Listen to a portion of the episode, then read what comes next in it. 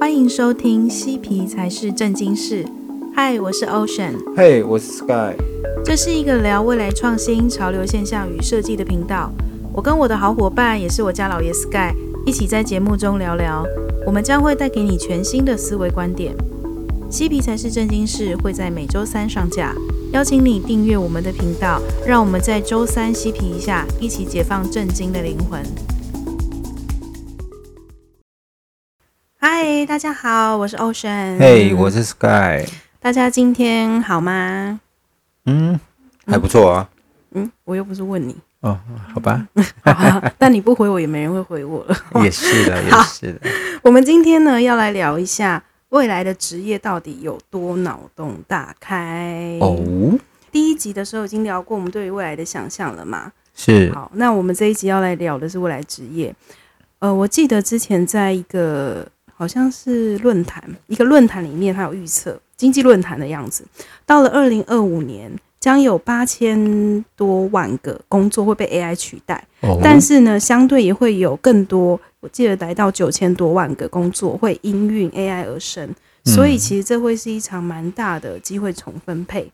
哦，对啊，那因为有些人会觉得说，这个好像是一个 AI 兴起的一种焦虑感，就是去用数字放大这整件事情。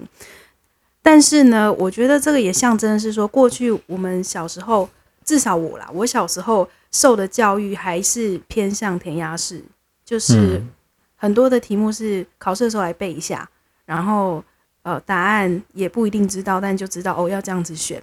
可是现在呢，像这样子比较填鸭式的教育呢，却是现在最容易被 AI 取代的哦。所以在未来可以理解。一些事情真正它背后意义，还有它底层逻辑的人呢，他有机会在充满 AI 的职场上面生存。哦，那我们今天这一集就要来跟大家聊一下五个未来职业。哦，那对我来说，好像是那个奇异点快要出现的感觉。感觉上是也可以这么说。其实很多事情的发生，就好像在一个瞬间，那就是我们常说的奇异点。而且现在奇异点出现的。那个中间间隔的速度更快了，对吧？嗯，对，我们要么就是被接受嘛，就是像刚刚有聊到的部分，要么就是被接受，要么就是我们在前面先去做一些更多的了解，然后去应应这个奇异点的到来。嗯，好，那我们先来讲一下第一个未来职业，我自己会觉得啦，我来解读这个职业，我会称它是 AI 创作人，嗯，AI 创作的制作人。哦，oh. 就是呢，训练 AI，然后怎么样去让它更好的进行转译跟学习，然后协助创作者提高他想要创作出来的作品，或者是像艺术方面的结果。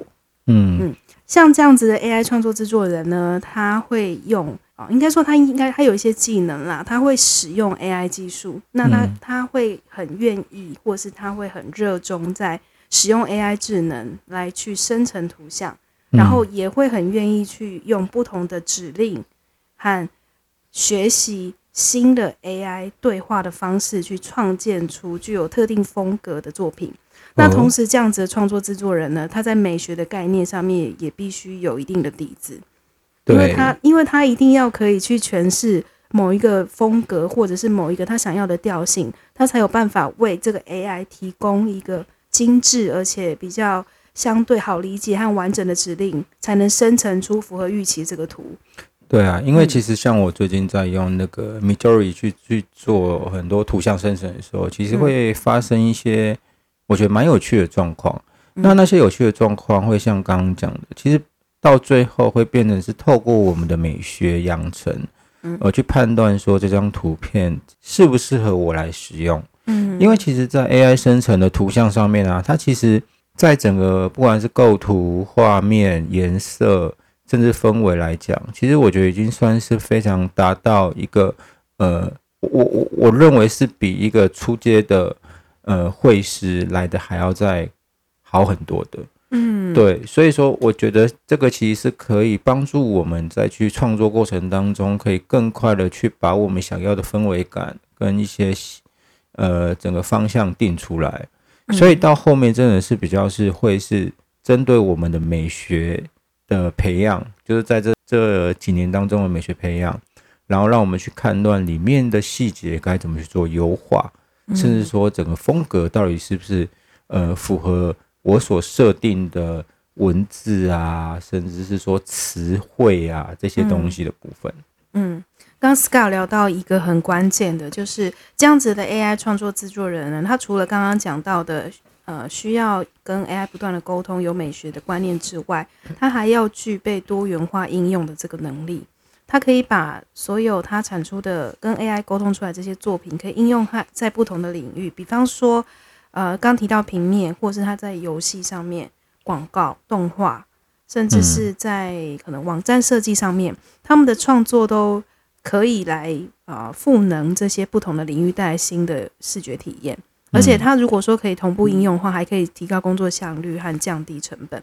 对，嗯，那另外呢，因为要跟 AI 有持续不断的这样子迭代，所以像这样子的创作制作人，他也要有持续学习和他愿意发展的这个能力，因为它其实是一个新兴的行业嘛。那如果他没有在不断的进行学习新的技术和跟着这个趋势在前进的话，他其实会比较容易的。呃，没有办法一直在这个部分上面有有新的突破进展，嗯，对。那他也因为如果需要这样不断的学习，他也需要有很多的交流，还有一些可能跟同行相互切磋这样子的机会，他才可以提升自己的专业技能。对啊，因为其实现在很多的资讯过于的发达，然后太过于快速。嗯，其实像以我为例好了，我其实是很喜欢跟人家透过。讨论聊天的方式，而去找到我运用 AI，甚至是说运用很多新技术的一些美眉嘎嘎。嗯，对，因为其实，在这一些部分是让是他们已经在这过程当中，其实已经消化过了。对，那可能我得到一些资讯是他们消化过的一些结果，那其实是可以更快速的让我去做上手跟。呃，能够更快速理解我们现在面对到的，不管是 AI 也好，或者新技术也好的一些入门的条件。不管怎么样，就是在未来这个学习跟迭代能力都很重要啦。好，那我们来聊第二个哦。第二个是 XR 沉浸式的顾问，或者是沉浸式的啊、呃、策划者等等。好，那 XR 呢，它就是结合了 AR 的扩增实境跟 VR 的虚拟实境而发展出来的延展实境。你不是对 这部分很多想要聊的哦？对啊，因为其实因为其实我前阵子在看很多 XR 的应用开发啦。其实我觉得现在 XR 的部分，其实我们还没有看到一个系统，或者说它这个程序哦，它是是可以是满足不管是企业啊，或者是个人的需求。那所以说，其实，在对于 XR 这个平台的开发，我觉得未来是一个非常好的一个方向。那它可以包含像什么虚拟培训啊、沉浸式学习啊、嗯、游戏啊，甚至、嗯、甚至我们说的虚拟旅游等这些领域当中，嗯、其实我们可以去开发针对这一些呃，我刚刚所说的这个几个部分哦，那我们可以去开发相对的应用程式。那我觉得这部分会是一个未来一个很好的方向。嗯，哦，那包含说其实像 XR 的部分。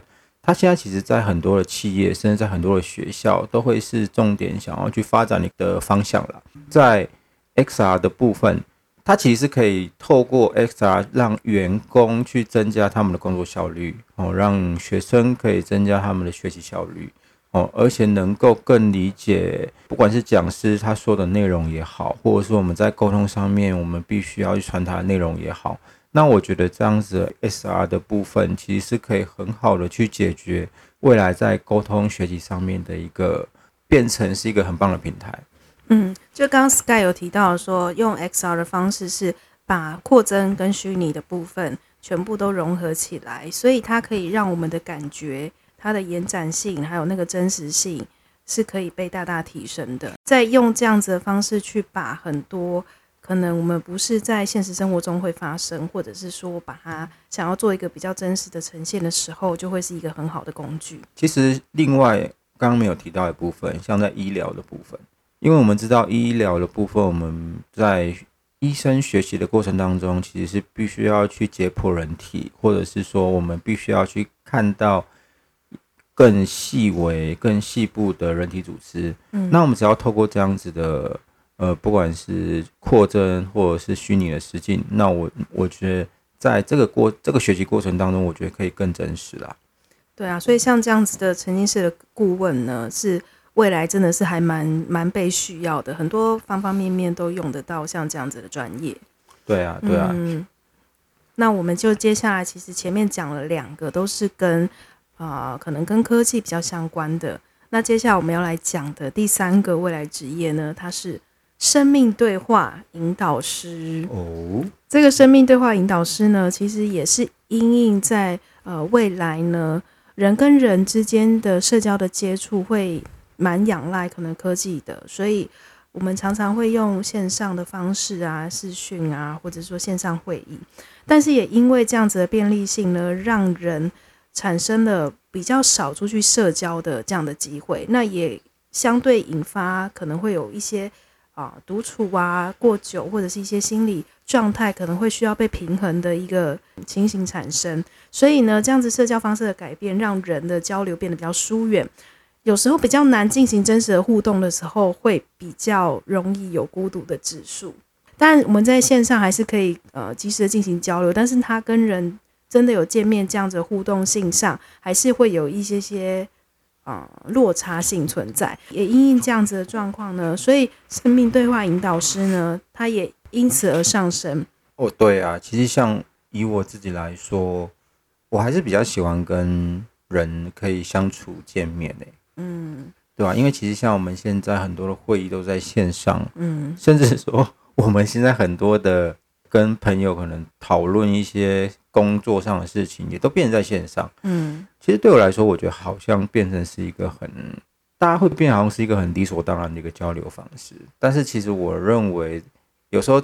见面讨论，或者说见面跟朋友聊天，我觉得这个真正实体见面的感觉，真的还是跟线上有差很大的落差欸。嗯，那有时候会跟一个归属感会有蛮大的关系吧，就会觉得这好像是属于我的一个社交的这个圈子，然后我身在这个其中，就会觉得怎么讲很有共鸣，然后就觉得很很有临在的感觉。对，然后又觉得大家这样子交流是非常及时，然后又非常感觉得到。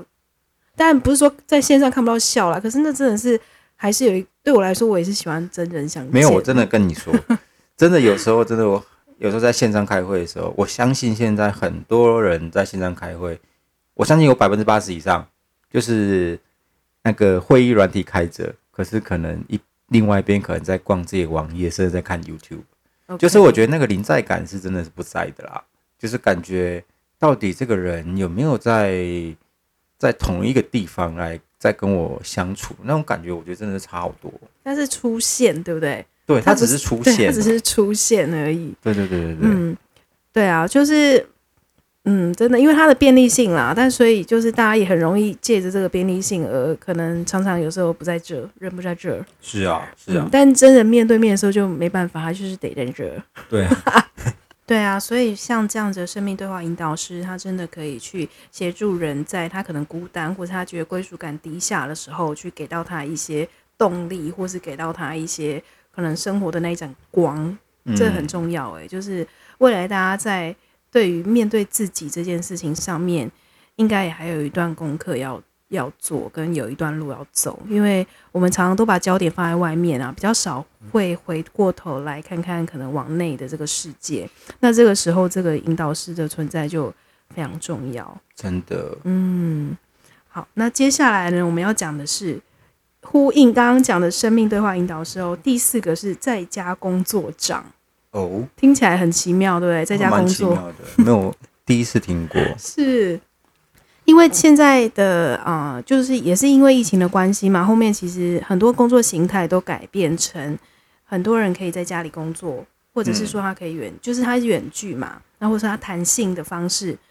好，那另外一方面呢，也因为可以让整个工作的方方式变得比较多元，所以也开始有一些企业导入像这样子的工作的的方式。但是在家工作有一个应该说优点，也是也是缺点吧。它虽然弹性，但是也象征了有可能它工时更长，因为它无时无刻都可能需要回复一些信件啊，或是一些客户的一些问题啊等等。那另外一方面呢，在家的时间有可能因此而就比较松散，比较懒散，他就并不会把那个质量集中在某一个时间段里面。但是这样子长久以来的关系呢，很容易在职场上面产生一种疲乏，然后对自己的那个工作效率上面也会呃降低蛮多的。那在家工作长呢，他其实扮演的角色就是。协助员工呢，可以规划他的工作的时间和空间，让他即便是在家里，他还可以保有一定的效率跟它的质量。那另外一方面，也要为这样子的员工扮演起有点是心灵导师的这样子的角色。嗯，因为我我不知道你啦，因为我如果一直都是一个人工作的话，我其实会觉得蛮崩溃的。我我很需要，有时候会有人需要跟我讨论。因为其实如果在家里工作的话，其实他会蛮容易被分心的啦。嗯、因为其实像有时候小孩在旁边，甚至是说，像我们自己在工作的时候，我们会去分配我们自己什么时候会休息段嘛。嗯、就哎，我可能今天上午可能需要比较专心的工作，嗯，那我可能到一两点的时候，我才会觉得，哎，我想要去吃个午饭，嗯嗯，哦。可是，在家里的时候，可能就会常被这些事情打断。哎，要准备餐点给小孩子吃啊，嗯，或者是说爸爸妈妈可能来了，然后可能又要，呃，他就会又要闲聊一下什么的。对，所以说，其实在这个工作被打断，相对他的工作的质量就会降低很多。OK，对，好，对啊。那因为其实刚刚提到的是就个人部分嘛，那如果说今天的工作长他服务的是企业。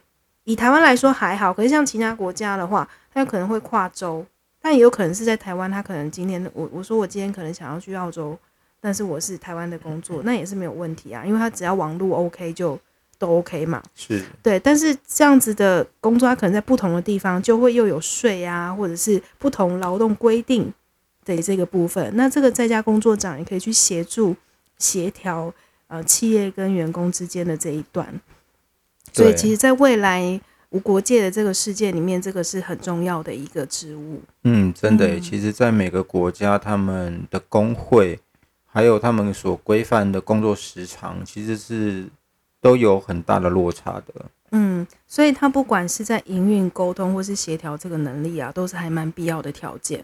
嗯、看起来好像听起来好像在家工作长是一个，好像不是太难。看起来好像不是太难，可事实上它中间需要使用到的技能，真的也还是蛮多的。对啊，我们刚刚所说的那些税务的部分，嗯、一个国家就是一样的一种税务的模式。嗯，那如果说我们今天可能不管，可能我们像我们最常跟中国的对岸的伙伴工作，嗯，那我们就是必须要去了解对面的他们的税务的模式会是什么。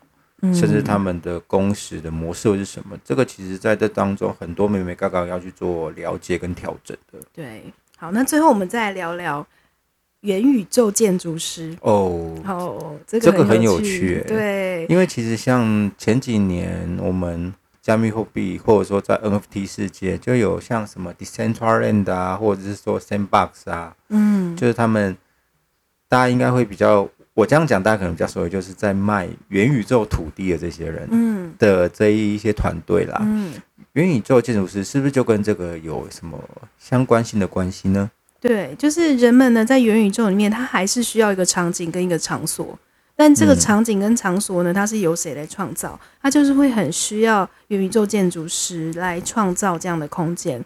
但是有可能谁是建筑师这件事情呢？我们。一般理解到都在真实世界这样子的呃建筑师哦，但是基于目标的转变，因为它已经是从嗯、呃、平面的地上，但它在它在现实生活中它还是立体的，但是它的那个形成的构造其实不一样，因为我们将看到很多年来在一般建筑师里面跟元宇宙建筑师头衔之间的区别，传统建筑是提供住所嘛，让我们可以日常活动，或是有一些休闲，然后或是商业行为。但是元宇宙建筑师呢，他就会比较是在形式上面，或是一种几何上面的突破和视觉方面，所以他可以去延展的这个想象力是可以非常非常大跟夸张，不用局限的。嗯嗯，所以呢，在这个元宇宙的这个空间里面呢，会需要新的技能，是他视角的转变。嗯，那当然他也需要做三 D 建模，还有整合其他专业知识啦。因为在元宇宙世界里面，它不会单纯只有一个土地的打造，仅此而已，它一定会结合内容、结合角色，或甚至是游戏设计。对对，所以其实，在元宇宙建筑师这个世界里面，需要理解的这样子的想法跟他的怎么讲，他的领域会更多元。嗯，所以也有可能今天会是游戏设计师参与到建筑设计的团队。对对，或者是互动设计界面的设计师也有可能，因为那全部都息息相关，嗯、所以我觉得非常有趣。对啊，因为其实，在元宇宙的世界建构方面，嗯、其实我觉得更没有一个边界，嗯、就是思考的边界，在我们现实上面，我们可能还要再去讨论它的结构啊，嗯、甚至它的对于重力的影响。嗯，但在元宇宙好像可以，就是完完全全就不用去理会这些的部分，可以放飞放飞。对啊，对。就好像就变成是只有我想不到，而没有我做不到。对，那我们其实综合刚刚有提到这五个行业啊，可以得到一些结论呢，就是因应未来会需要的几个技能，我们这边提三个来跟听众朋友们分享。嗯、那第一个就是创造力。嗯，对啊，创造力就是不仅它是呃，我们可以让 AI 这件事情不被完全取代，有一个很重要，就是因为人们的创造力嘛。那我们可以创造，然后还可以有啊规划的这个能力，所以这个创造力是一件很重要的事。那还有想象力，大家真的可以去多水平的思考，然后多去做一些嗯，可能我们觉得听起来很疯的事情啊，因为它都是有蛮有助于创造力的这个发生。嗯，那第二个就是同理心，因为，嗯，如果我们今天在创造任何事情的时候，它少了这个点的话，其实就很容易沦在自嗨。就是、嗯、我们我们真的是要去看一下说，说真正在情感上面可以实现跟人类的互动，可以造成新的结果，是在同理心这件事情上面。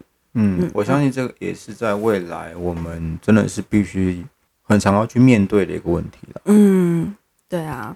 那第三个呢，就是迭代力。迭代力其实刚刚都一直有在重复，就是不管是从呃一开始说那个 AI 创作制作人啊，或者是到 XR 就曾经是顾问，都非常需要啊、呃，一直有不断学习跟一直前进迭代的这个能力。对于未来的这个职业啊，你会很你你的心情是怎么样？其实我发展上面。其实跟我一直以来所面临到的问题其实还蛮类似的，嗯、因为其实像我自己学雕塑，嗯，那在学校其实是呃我们要去学习如何去用手做把作品做出来，嗯，那一直到后来我去学习了很多电脑绘图、嗯、电绘的部分，嗯，好，那一直到工程制图、嗯、空间制图的部分，嗯、其实对我来说，我在这过程当中也是不断的去迭代，因为其实我想要去。做到我想要做的，不管是作品也好，或者是呈现方式也好，嗯，那我就必须要去学习更多的可能性跟技术。嗯、那其实，在未来我们要去面对 AI 的部分，我们甚至要学习会说我们如何跟 AI 沟通，嗯，或者说我们要如何写出简易的 AI 语言。我我说 AI 语言，并不是说我们要像工程师那样写 code，而是说像。最近最常跟 Midjourney 沟通，你说指令对不对？对对对对对对对对，就是我如何该给他正确的指令，嗯、然后把我想象中的画面文字化。嗯、哇，那其实这个对于我们。很少用文字去做阐述的一些创作者来说，其实是一个很大的挑战。嗯哼，所以其实在这方面，我虽然说没有学了新的技术，但是我也是必须要让自己的文学素养慢慢提高，至少说要让 AI 知道我在说什么。而且我知道它是不是其实是英文界面啊？哎，对啊，对啊，所以它英文的部分也可能会因为这样，所以大家就也愿意再多去 跟英文共处一下。但我觉得这部分还好诶，因为其实我是用 Chat GPT 跟 Midjourney 互互相使用。嗯，因为在 Chat Chat GPT 里面，它帮我把我所阐述的内容文字化，其实是仿我说的阐述英文的文字变成英文这件事情，其实它可以转换的非常的无缝。因为等于它是 AI 对 AI 在讲话。哎，对对对对，而而且它所翻译出来的内容不会像。那个 Google 翻译那么的生硬，了解，会更会在里面的文文词的修饰会更多，所以反而我在这个当下，我又去让我自己可以去学 Chat GPT 跟 Midjourney。那我觉得就是两个软体相互的去去去运用。嗯，对，嗯，今天跟大家聊了那么多，上面五种未来职业，你对哪个最有印象呢？欢迎在下面留言跟我们分享哦。那我们今天的那个节目哦，就录到这边喽。好，好，然后嘞，拜拜。好喽，各位拜拜，我们下次见。下次见，拜拜。谢谢你收听《嬉皮才是正经事》。如果你喜欢我们的节目，欢迎订阅，这样就能接收到最新一集的通知。每周三回归自我，同时找回热情探索的心。也邀请你在 Apple Podcast、Spotify 留下五星好评，留言和我分享交流。若你对仙气又未来感的空间有兴趣，可以透过无界官方 Line@ at 账号预约参观。有关策展或空间合作的想法，可以私讯我的 IG。如果你喜欢我们的观点，也欢迎小额赞助。以上连接都在这集文字介绍中。那我们就下回聊喽，拜。